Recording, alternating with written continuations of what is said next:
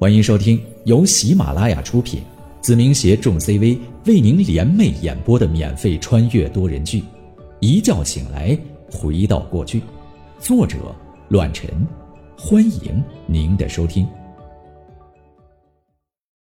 第七十四章：任重而道远。姑姑、姑父，你们怎么考虑的？我靠在实木的椅子上。再次问了起来：“侄子有心了，前景的确不错，我们也加入。”姑父看到了面前的利益，同时也明白了我的良苦用心。亲人嘛，有能力的情况下，肯定要扶持一把。奶奶就三个孩子，北陵市没有沾亲带故的亲人了，加上前世的种种历历在目，改变的确刻不容缓。可是。姑姑有些为难的叹了口气：“唉，我们家的情况你也知道，没什么钱，所以就算了。小浩啊，你的好意姑姑收下了。我们就是本分的人家，也没什么发财的梦想，所以这些事情啊，还是你们来吧。我们这样过下去啊，也挺好的。”唉，还是那句话。挡住一个人的不是世界，而是眼睛。没关系，本身也没打算用你们出钱。我看了一眼老爸，传递给他一个眼神。有些话同辈说出来，比我这个名义上的晚辈更加管用。是啊，小华，你就别推脱了。亲兄妹，干嘛分的那么仔细？这样吧，股份先拿着，然后入股的钱啊，就从里面刨除掉。盈利按时分给你们，亏损也不用有负担。这里就你一个妹妹，过好一点比什么都强。弟妹，你哥说的没错，我们家要能有这样的亲情，我都得乐开了花。刘爱明也劝说起来，微微叹息的感叹不已。那好吧，姑姑一辈子本本分分。如果不是真的看到了翻天地覆的变化，兴许也不敢贸然加入。有些事情或许真的是有心无力，毕竟日子还得照旧。一个失败，也许就再也没有了翻身的机会。我站起身来，拔下了插在电视上的 U 盘，随后递给了四叔。这里面除了幻灯片之外，还有我对连锁超市的规划与步骤。这东西你收好。有什么补充的，咱们再商议规划。大家有需要跟进的，也可以提出来。我思绪了片刻，接着说道：“另外，超市的名字就还用比邻吧。这样一来，继承了之前打下的不少口碑。既然连锁，咱们的目光也就放远一点，说不定以后还会有什么新的项目，就算铺垫了。远亲不如近邻，这个名字好。”刘爱明脸色喝酒过后有些微红，笑着说道：“如果咱们能做到邻居一样可靠，这名字就太贴切了。”众人眼中都露出了期待的神情，因为我之前的种种成功，他们看到了未来帝国的雏形和曙光。晚上十点多，客厅的我们才算结束了这场家宴。姑姑一家自然是要住在这里，而刘爱明因为工作繁忙，所以。自然不会留宿，更何况刘婷还跟着来了，怎么说都有些不方便。刘婷站在刘爱明身边，走到门口的时候，回头跟我比划了一个抹脖子的姿势，用意很明显，那就是在告诉我，你死定了。我吓得一哆嗦，然后嚣张的扬起嘴角，仿佛在说：“小丫头，和我比，你还嫩了点乖乖的跟你老子回家吧。”想晚上都缠着我，做梦。接下来，全家都部署着关于比邻连锁超市的规划。和地产业相比，这个商业都极其重要。毕竟衣食住行是任何地方都需要的根源所在。同时，我对后市的印证也很明白，这将是我目前看到最赚钱的生意，没有之一。因为小地方小城，比邻连锁超市会成为这里的命脉所在。接下来的几个月中，我不停的安排分析当下的状况，最稳定的就属于明寿堂了。北陵市再没有任何医药行业可以超过它。比邻地产也算顺利，平安的竣工到入住。经历了上次的事情，也没有人敢阻挠这个项目，染指这块蛋糕。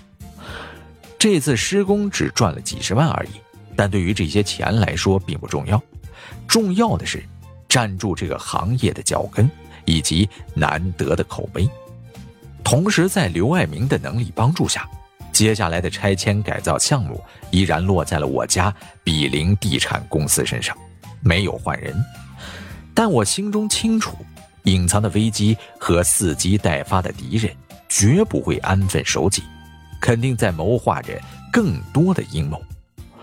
我和白三爷之间仍旧是和平相处，甚至白宇阳时不时还会给我打个电话，嘘寒问暖一些。但我清楚，他是在测试我的底线和最近的状况。明面上，所有的一切都是我父母和四叔在筹备，但白三爷隐约的也猜测出了一些，这些正在飞速崛起的产业，跟我有着说不清的联系。同时，他会把表面上的一切做得很好，就连比邻连锁超市开业的时候，他还安排人送了礼物。但我心里清楚。他真正忌惮的是隐藏在黑暗当中的影子，根本丝毫查不出来这样的一个恐怖组织究竟是来源于哪里。这也是他时时不敢和我为敌最大的原因。但我不同，我已经有了属于自己和他一较高低的资本。影子的确厉害，成长的速度更是超乎了我的想象。六组小队，每组五人。相互之间磨合的越来越默契，整体上配合的更可谓是天衣无缝。北陵从上到下的机密，我已经掌握了八成，就连林邦在大脑的指挥下，各个部门都查到了一些至关重要的东西。恰恰影子的本事是白三爷或他人不曾拥有的，所以目前的局势，林邦在明，我们在暗，占据了莫大的优势。钱瑞告诉过我一件事情，那就是关于灵邦冷血的信息。这个团队的战斗力很强，有可能连影子都不是对手。但对于他们，影子同样占据着优势，是那种与生俱来的黑暗面，因为他对于我们一无所知。上次的中年人就是冷血的一个队员，冷血一共有九人，目前已经陆陆续续的回到了北陵。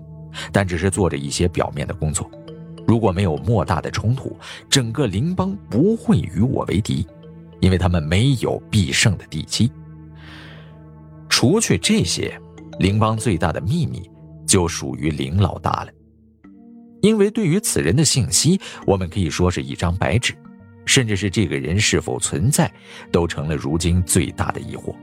同样，这也是灵邦让我们顾虑的地方所在。往往而言，未知的才是最麻烦和恐惧的。总之，几个月来还算顺顺利利。无论是我家族名下的产业，还是我身后的影子，以及正在茁壮成长的秦风中文网，都在飞快的进步，迎合着当下局势快速发展的趋势。尤其是秦风中文网步入正轨之后。可谓是大赚特赚，解决了影子自身的开销以及每个月每个成员的酬劳问题。这帮家伙也很欣慰，没想到我一个小小的决定，竟然能产生了如此之大的变化。之前的我劳碌奔波，大家也都看在眼里。现在我因为钱上轻松了不少，他们也替影子高兴。总之，在这里，影子在我的栽培和带领下，变成了一个家庭。而这里的人也全都是家人。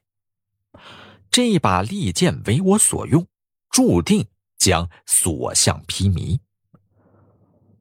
二零零四年一月三十日，刚过完年十天左右，我抽出了时间约了张龙还有张丽君见了一面，相聚在了一家低调的小饭馆当中，商量着一些眼下比较重要的一些事情。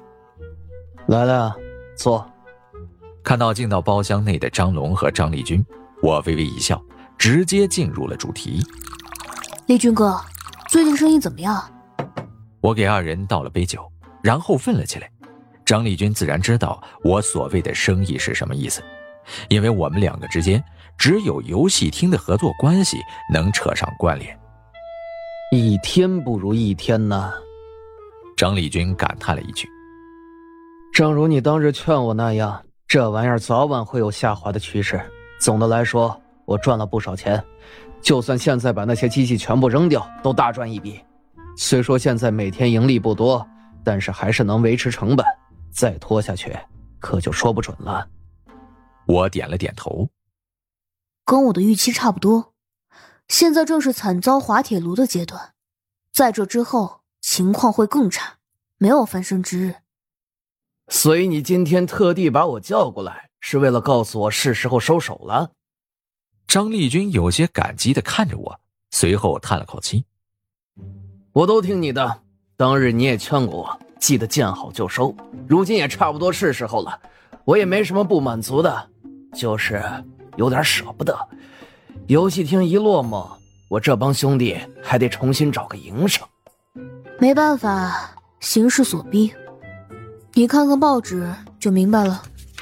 我将口袋中裁剪下来的报纸递给了张立军，后者认真的看着，嘟囔道：“我省严格打击赌博行业。”取缔游戏厅条例已经落实，不日便会全省实行。后续就是一些官方新闻罢了。但这个事件，我很清楚后事的解决力度，可谓是消灭了九成的游戏厅，还有一些苟延残喘、偷偷摸摸的也好景不长，慢慢的全然消失殆尽。看来还真不是闹着玩的。张立军嘿嘿一笑，然后看着我说道。你还别说，你给我弄的那几台机器还真是赚钱。一年多，我弄了一千个多一点说实话，值了。赚钱就好，这个世界发财便是王道。我喝了口酒，说道：“这事情不能耽搁。李军哥旗下的游戏厅不少，加起来也有百万损失左右了。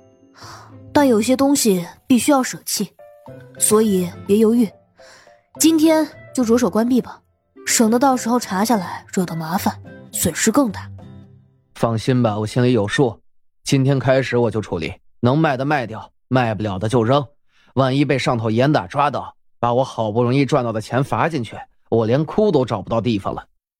张立军笑着敬了我一杯酒，真诚的说道：“总之宁浩，谢谢你帮我这个大忙，不仅仅让我赚了钱，还帮我训练了一批好手。有什么需要我的，尽管说。”我弟弟也需要你好好照顾。张丽君赞赏的看了张龙一眼，也明白张龙以后肯定是我的人了。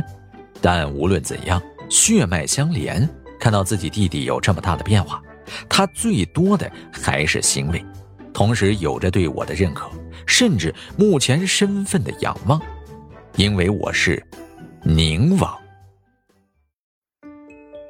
本集播讲完毕，感谢您的收听。下集更精彩。